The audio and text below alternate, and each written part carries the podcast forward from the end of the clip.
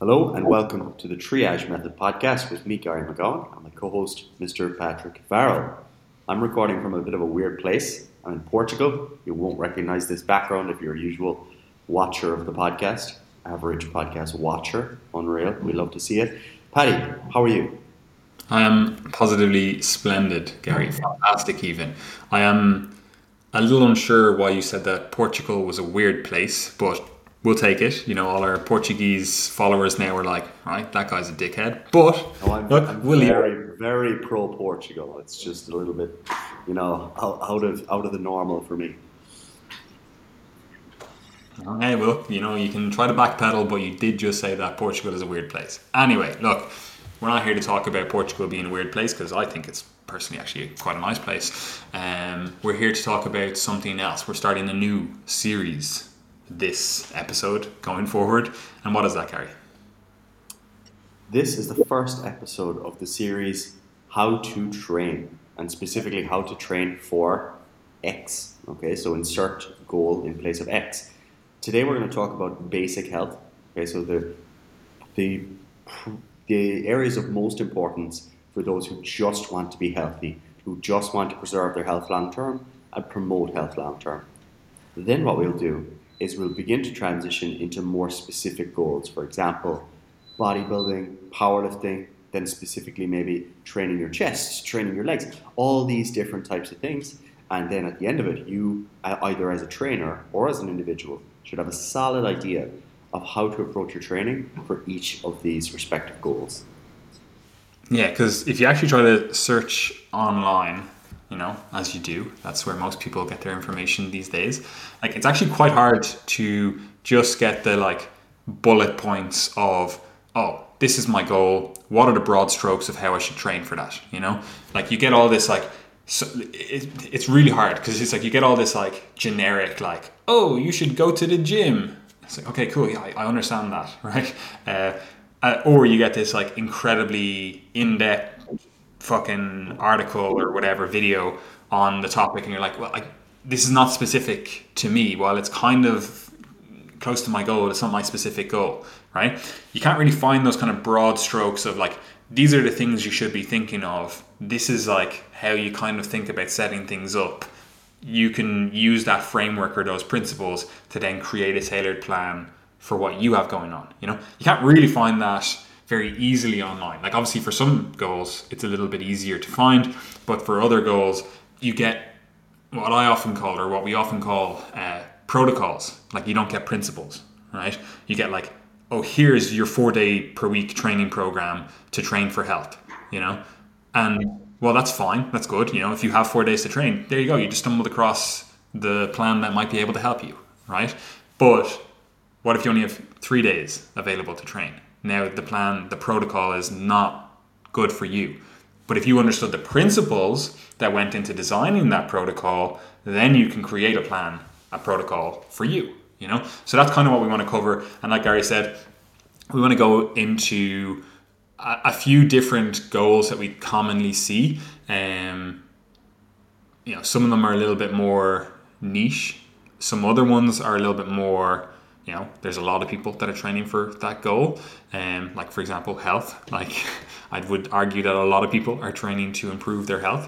Um, but we'll get into it as we go through the series. And as always, guys, if any of you do have any specific goals or you know thoughts or comments or whatever that you're training for and you want us to cover, then by all means reach out and you know let us know what you're you're actually looking to hear on the podcast.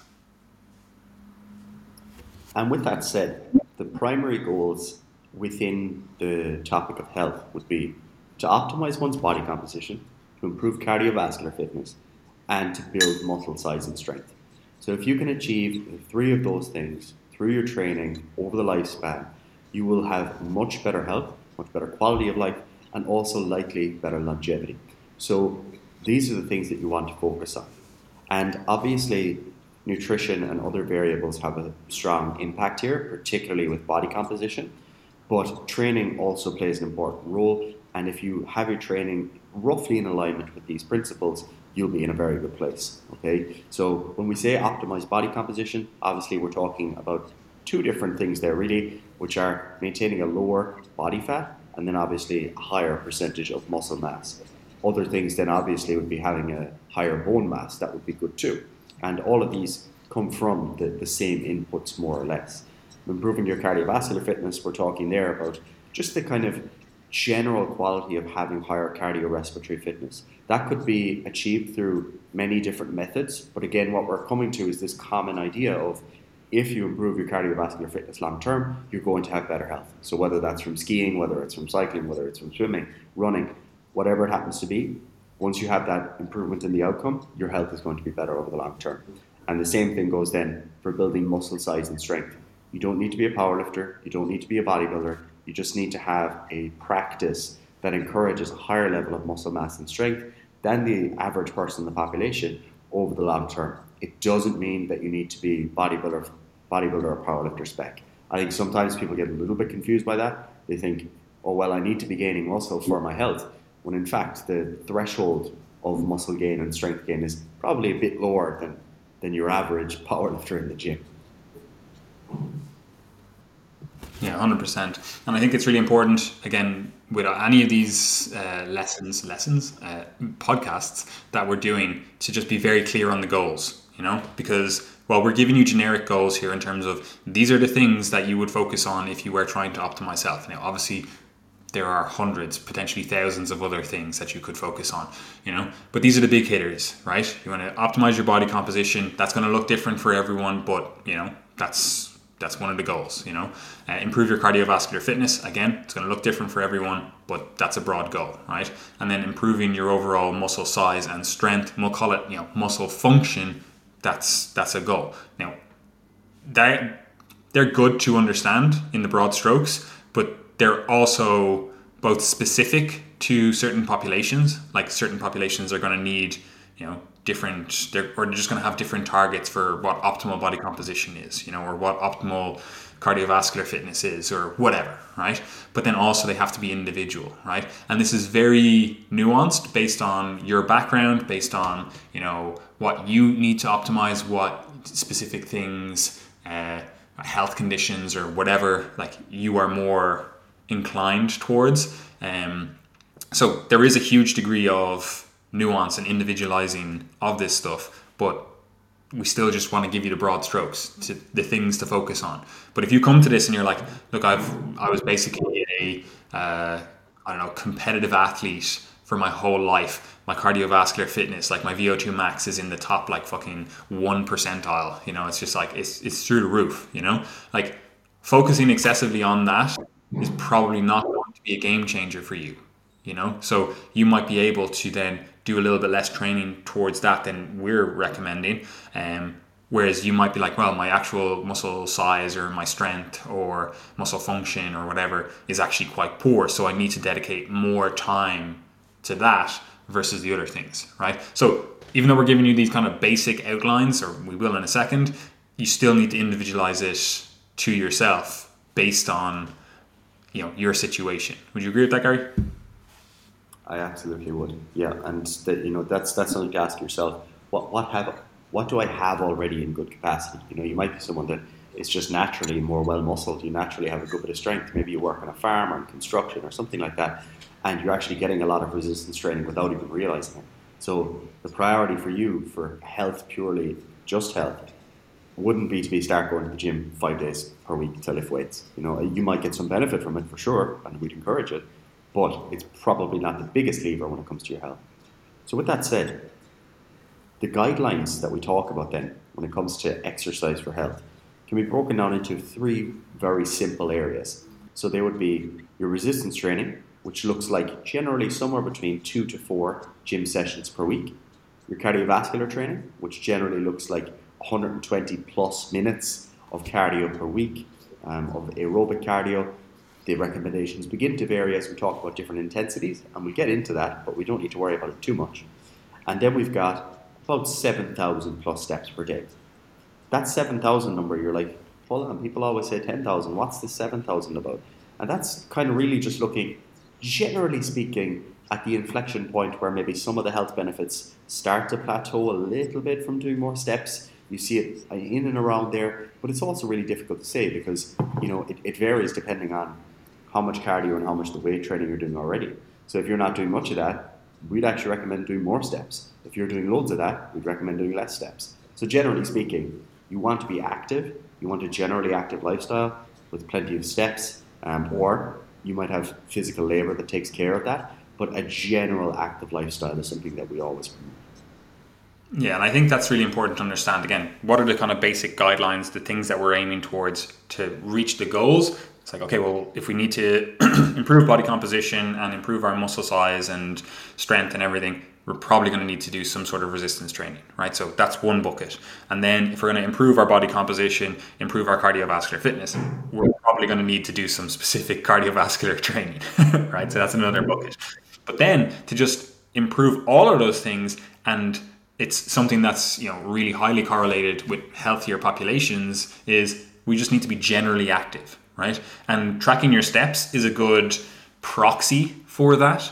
Excuse me. It's a good proxy for that but it's not all encompassing like you said like i don't care if your steps are 2000 per day. Like if you have this hard manual labor job where you're like i'm, I'm just i'm very active it, it doesn't matter you know? It's just a proxy you know, it's like you're not going to get extra benefits. Well, potentially maybe you are, but you're not necessarily going to get extra benefits from having this hard manual labor job and then trying to layer on 7,000 plus steps on top of that. You know, it's like there, there's a certain threshold point where, like, yeah, you might see some small benefits, but the return on investment is much lower. You know, so this is why we're talking about these kind of basic li- guidelines, right? So those are kind of three buckets. We're like, we need to do some sort of resistance training, we need to do some sort of cardiovascular training, and then we need to just generally be active, right? If you can tick all of those things, cool, right? We can end the podcast here. We can go, right? You now know how to train for health. that's that's it, right? Very straightforward, right? And that's what we want to give you with these episodes. We're not going to end the podcast here, but that's what we want to give you with these episodes. Like, right, these are the things focus on. These are the big items. You get these dialed in, happy days. You're sorted, right? How that looks for you, it's going to be different.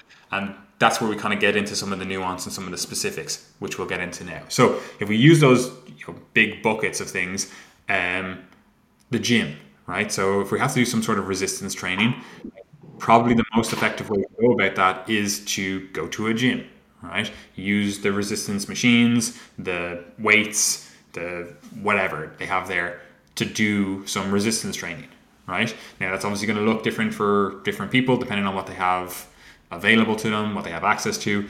But it's not the only way. You could also get you know resistance training to a degree from other things. Like you could be doing, I don't know, like Gary said earlier on, like manual labor. It could be very, you know, it could be the stimulus you need to build muscle, build strength, build size, build function. You know, um, it could be I don't know, maybe you do gymnastics or something where it's like you're using your body weight as the resistance. Like there's, it's not just a gym, right? So that's the first thing to understand. But having said that, the gym is probably the most convenient for most people, and it's probably the most effective from a time perspective for most people. You know, like you can go. There's 24 hour gyms in a lot of places these days. You know, it's like you can basically go to the gym at any time, right? Now, obviously, again, it depends on what's in your area, etc. Like that's not everywhere. Um, but even having said that, most gyms they're probably opening at like six o'clock in the morning, right? They're closing at like eleven p.m. at night. So it's like you have a large time window that you can get to the gym, right? So that makes it very convenient for most people, right? And then also, there's no like set class structure, if you will, right? And that's good and bad. Like most people are, are somewhat conscientious. So if they know they have like, oh, I have to be there for the six o'clock class, like they're more likely to be on time and to make it to the gym and whatever. That's a, a pro, but also it is a bit of a con. Um, but one of the things that is a pro of going to the gym is that you can go like time independent. It doesn't matter if you show up at a quarter past six or 20 past or 22 minutes past. It doesn't matter. You can go when you have time to go. So that's why the gym is very effective for people in this day and age because they have busy lives, etc., etc. You know. But as I said, it doesn't necessarily need to be the gym. It could be like resistance classes. Like you could do some sort of like circuit training classes, some sort of like, you know, body pump and those kind of type of classes. Like, are they the most effective? You know, maybe not, but we're just looking for some sort of resistance training for the body, right? That's kind of the target, right? Now, again, there are more or less effective ways to go about that, and we're going to get into what we think is a slightly more effective way. But at the end of the day, you are the one that has to do this stuff. You're the one that has to actually go to the gym or you know do the training. So you better make sure that you actually enjoy it. You better make sure that it's something that you can be consistent with because health, you know, you're hopefully going to live 90 plus years of age. So this is stuff that you're going to need to be doing for a lot, a lot of your life. You know, a large percentage of your overall life is going to be spent, you know, doing some sort of training. You know, it just is. It just is the way it is. You know. So anyway, Gary, what what do the gym sessions look like? Because everyone's going to have a different kind of schedule that they can adhere to. I know I have a lot of clients that you know they're just interested in improving their health, and maybe they can only get to the gym like two days per week. I have other clients that can get there like three days per week. Other clients again that can go like four plus times per week. You know, so how would we kind of think about first initially setting up a program for you know two days per week, three days per week, four days per week. You know, because I want people to be able to come away from this and go, okay, so they might not have told me the exact program to do, but I kind of get an idea of how to do things. Yeah. So firstly, you said there, there's there's no class structure in the gym, and I, all I was view, all I was thinking was the proletariat coming into the gym mixing with the bourgeoisie. that, that's what you were talking about. And then I thought, which is also true. which is also true. Is Everyone, also you know, true. all equal when it comes to the iron. But then, then I was thinking, 200 so kilo squat or 200 kilo squat. Yeah, for the listeners, we use we use this software that gives us like AI clips from the podcast, just like gives us generated topics and stuff like that. So I'm praying that they give us what you didn't know about the Marxist structure of the gym. anyway, Karl Marx. So, yeah. the structure in the gym. now that we've said the name, it'll be even better. So that was the first thing. Uh, the second thing is that surprisingly, well, not surprisingly, really, it makes sense because health is a really precise goal. There isn't actually really much evidence telling us what the you know best workouts, best gym structure, optimal volume for health is. Okay, so we're very much talking about here coming from a very loose position with the evidence and, and, trying to apply it practically. So when you look at the the synthesis of the evidence, for example, from the the World Health Organization or the ACSM, if you look at their guidelines, you'll see at least you know two gym sessions per week or two resistance training sessions per week, training all major muscle groups. That's about as specific as it gets. Okay, so obviously you could be doing four sessions of benefiting, you could be doing six sessions of benefiting. If you have a very low level of training, you can do one session and benefit. So what we're talking about here is what's most practical across the lifespan. And what we'd want to see at least really is that you're getting to the gym at least twice per week. Okay, that would be the starting point. And if you're just going twice per week, something like a full body workout on each day would be fantastic. So that would be a full body workout where you're training your upper body pushing muscles, you're pulling muscles, you're doing your lower body, you're doing everything in one session. It doesn't mean you have to focus on every muscle group, like isolating your rear delts and stuff, but you know, you're, you're pressing overhead, you're doing some sort of horizontal press, you're doing a row, you're doing a pull down, you're doing some sort of squat or lunge variation, etc. Okay, so you're covering all your major bases in each of the respective sessions with some variance between the two. If you can get to the gym more than that, then you could do something like three full body sessions, or you could do an upper session, a lower session, and then one full body session. So if you have three days, you have a bit more flexibility as to how you begin to structure that. And then if you have four days, you have more flexibility again. Something like a four day upper lower, where you do upper lower, upper lower, could be wise. And the reason that we put it in that manner is not necessarily that you need to train everything twice per week for health, okay, that that's not really that important, but that if you're aiming for a significant amount of volume, like for example, let's say you, you actually want to actively grow your legs and you need to get 12 sets for quads, for example, doing that across two sessions is going to be more productive than trying to squeeze it all into one session, okay? Because it's just a lot to be doing in one session. So that's the way the, the sessions would loosely look. Um, but again, for health, it really is about starting where you're at. So if you've done nothing up to now, you've never been in the gym, Getting there once per week is going to benefit you. Even if it's 15 minutes, it's going to benefit you. Ideally, we'd like to see at least twice per week. I think that's the minimum for some significant progress that would take us into the level of you know having significantly more muscle mass and strength and thus having those health benefits. Very broadly speaking, what you'd like to see is somewhere between 6 and 20 sets per body part per week. So for example, if we're thinking about the quads, let's say we're getting 10 sets per week, that would be maybe three sets of squats in your first day and two sets of leg extensions and then in your second day, you have three sets of leg press and two sets of lunges. That will bring you to 10 sets that train your quads. Okay, so you're somewhere within that window. Again, the same principle applies.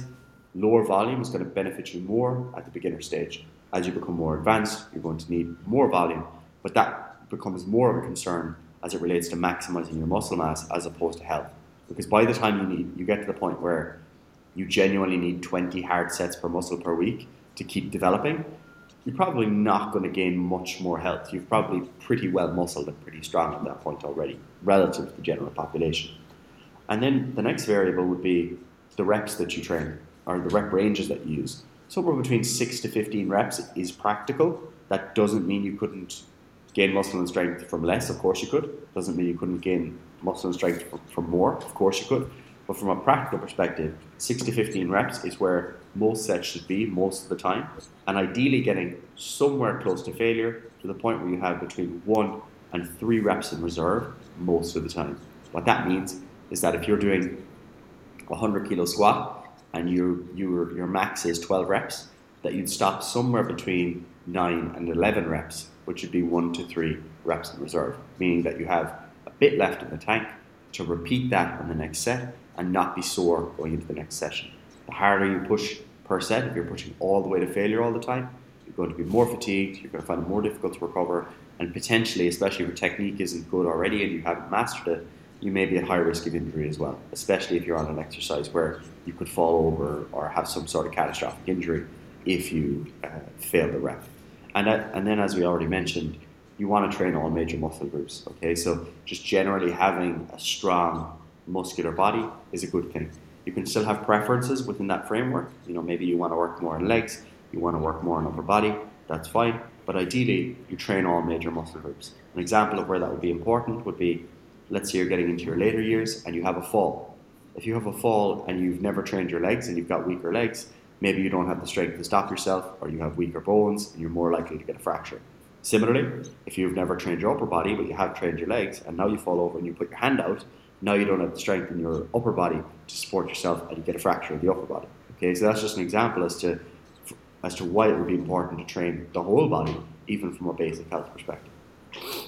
Yeah, hundred percent. And I think it's really important as well to keep in mind that when we're talking about resistance training, what we're really focusing on with that is what we often call like progressive can't even fucking speak progressive resistance training right? So the focus is on making progress right? So you're not just going in and just kind of going through the motions and going oh yeah like i did a resistance training session. Like yeah that's that's fine. You know you're still going to get some benefits from that especially like more metabolic benefits from like contracting your muscles and all that kind of stuff right? But if we're actually looking to build more muscle build more strength build more function size etc right? Um we do need to focus on slowly doing more over time, right? And that can look different for different people, you know, or depending on the exact goal. But for most people, practically speaking, you know, set your volume in terms of how many sets you're going to do. Pick a certain rep target. You know, maybe it's like six to eight reps, and then slowly try to increase the weight that you use over time. You know, it doesn't need to be every single week. You know, for most people, once they're outside the first like six months to a year, it's not going to be every single week that they uh, make progress on their strength or whatever. Um, but we do want to see that slow trend towards heavier weights, right? Now, some people don't necessarily like, you know, you might be a little bit hesitant to increase the weight, but what you can do in that case is use a kind of a progression model where you add reps, you know, so you might choose to choose the rep target of like six to eight reps for this exercise and you might do three sets of six right and you're like i don't really want to go heavier you know but i could definitely do maybe another rep you know so you do a set of six a set of six and then a set of seven right? And then you slowly build all of those up until you're doing three sets of seven, you know? And then you go, okay, now I'm going to do two sets of seven and one set of eight, you know? And you slowly build it up until you're done three sets of eight, you know? And then then you increase the weight, you know? So it's just, you know, you want to make these small improvements over time because that's what's actually going to drive the strength gains, the muscle gains, the you know the, the overall function, right? Uh, obviously, when we're talking about the entire lifespan, you know, there's going to come a time where, despite your best efforts, there's probably going to be some sort of functional decline. You know, like you're not seeing many 70 year olds benching the same weight that they were benching when they were in their 20s and they were a athlete or whatever, you know. I'm sure there's some people out there, you know. Um, so there is probably going to be a time in your life where there is some sort of decline, but we're not trying to stop that. We're just trying to delay that, right? We're going to try to delay that functional decline. You know, it, it's going to happen. It's going to happen to everyone. It's just the it's aging. You know, you know maybe by the time we get there, uh, you know, they'll have super viruses that they can infect us with that just make us live forever, which would be phenomenal. Um, but you know, it's the natural part of the human life experience where you're going to get old, you're going to die, right? But up until that point, we can still be looking for that small incremental progression with our training, right? So that's really important to understand when we're talking about resistance training. It is progressive because very often you do see people say, "Oh, I go to the gym and when you ask them about their training, they're still using the weights. They're still doing the exact same reps that they were doing six months ago, a year ago, two years ago. You know, it's like, yeah, like you are still getting some benefits. Don't get me wrong, but you're going to get more benefits if you actually try to get stronger. If you actually try to progress things in some manner, shape, or form. Check. And that brings us to cardio. Okay. And cardio, again, as we said, encompasses a couple of different things, including the basal daily activity, you know, getting enough steps per day.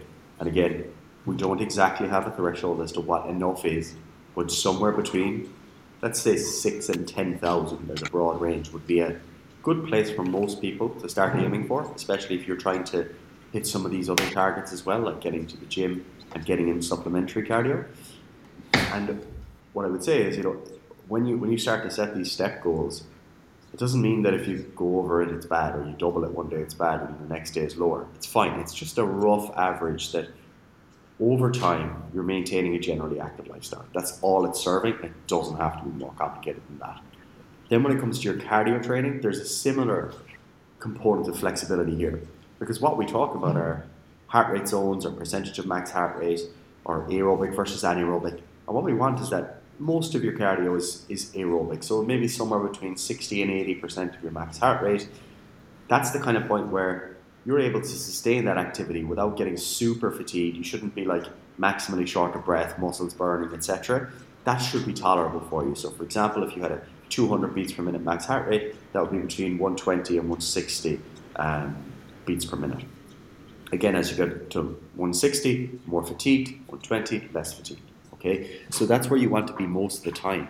And the thing is, that doesn't necessitate any particular activity. So, for example, when I was at home last week, more of my cardio target would have come from act, like formal cardio in the gym um, and also jiu-jitsu. Okay, so that would have contributed to my overall target. This week, while I'm on holidays, I've been doing more swimming to reach that target.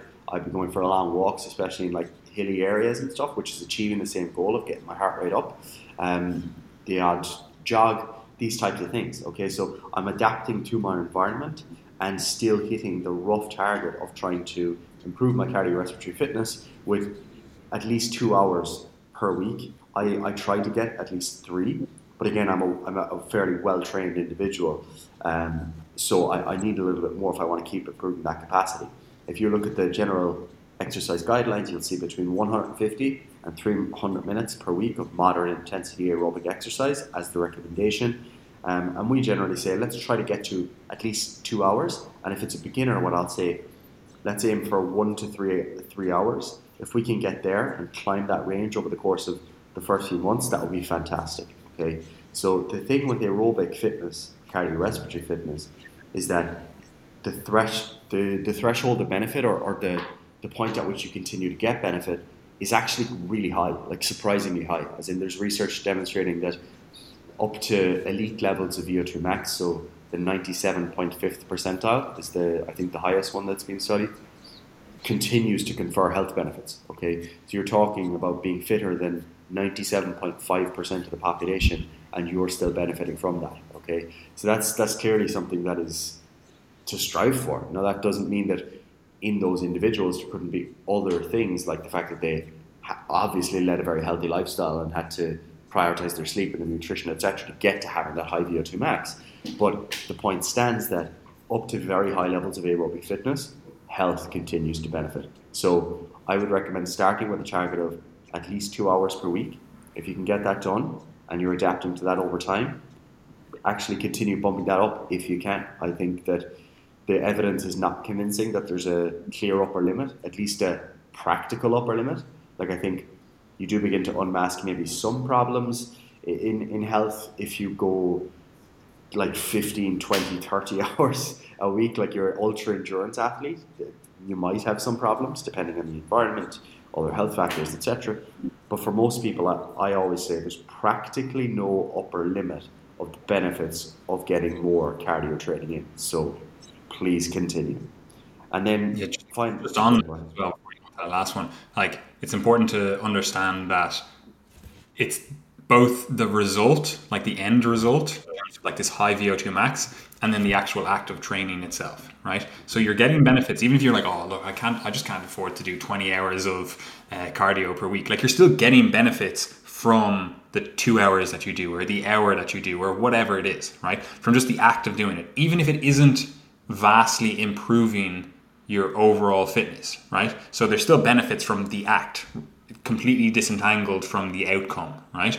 Um, but there are also still benefits to be had from improving the actual outcome, right? VO2 max, excuse me, VO2 max in this case, or you know, resting heart rate, right? So that's important to understand. But what's also important to understand is you don't necessarily need to do what some other person is doing to get the same outcome you know? Like i know some people that just they just have a really high vo2 max and they just don't train or they just have a really low resting heart rate and they just don't train right? So they already have the outcome right? Now could they get further benefits from training more? Yeah probably right? But it is important to understand that both of those two things like there's basically two vectors here that we can look to. We can look to the actual benefits we get from the active exercise and then the actual benefits we get from the end result of the improved fitness, right? And the reason I bring that up, and it's really important to understand because you might be doing your two hours of cardio and looking at someone else doing 20 hours and thinking, oh, I'm, I'm just not doing enough because I'm not doing the 20 hours that this other person is doing. But if you're still improving the end outcome in terms of let's just say again VO2 max or resting heart rate, like you're still seeing improvements in your data. Like you don't necessarily need to do more.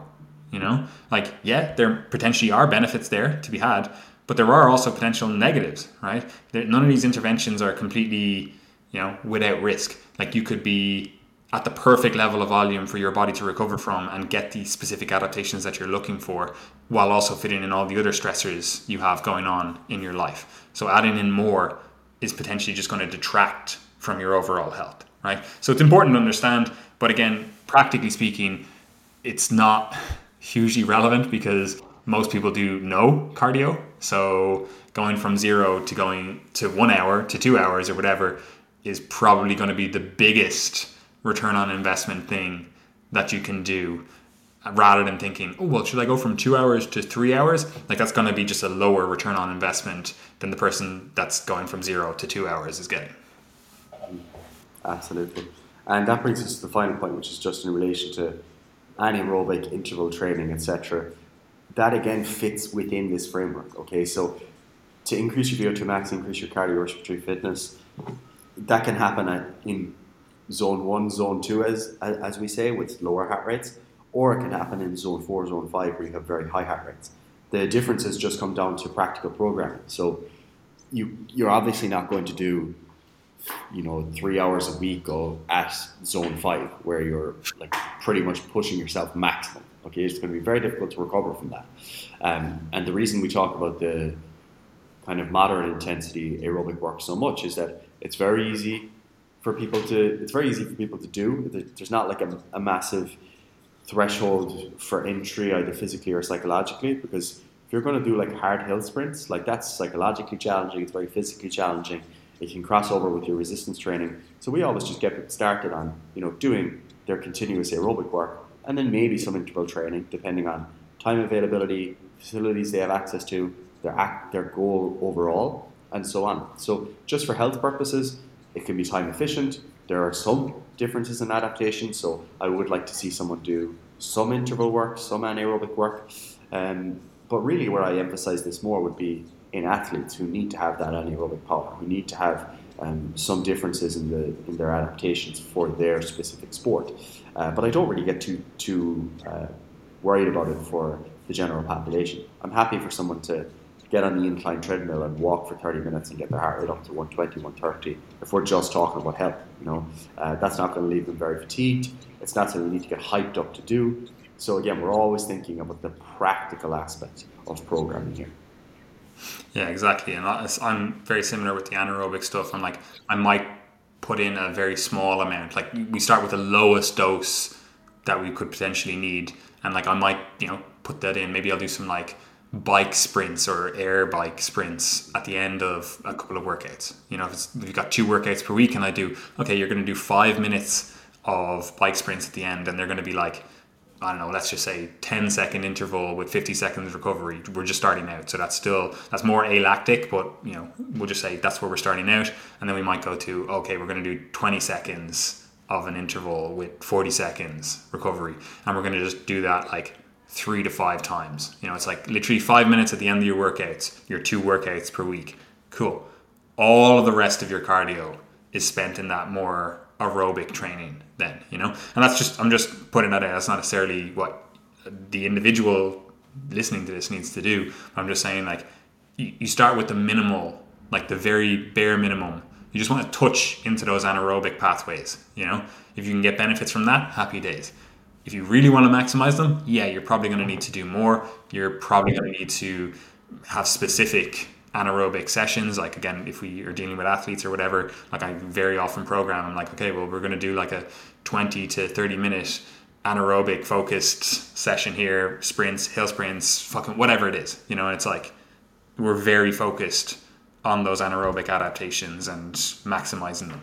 But for the average person who's looking to improve their health, there are potential like there, there are potentially some benefits from just touching into that anaerobic system and just developing it a little bit but you get a lot of those adaptations or those benefits i should say from just doing resistance training. And then you also get a lot of the cardiovascular benefits from doing aerobic training which is so much easier to do for most people you know? Like you can literally for if you're unfit you can go for a walk and you'll be in that kind of like zone two to zone three place if you're just unfit, you know? And then as you get fitter, like obviously that's going to be a lower intervention. That's just not going to be getting you into the kind of, you know, intensity levels that we want you to be in. But you can also still just continue doing walking as your mode of cardio and just add something like a, a heavier backpack or a weighted vest or something like that, you know, basically like rucking, if you will, you know, like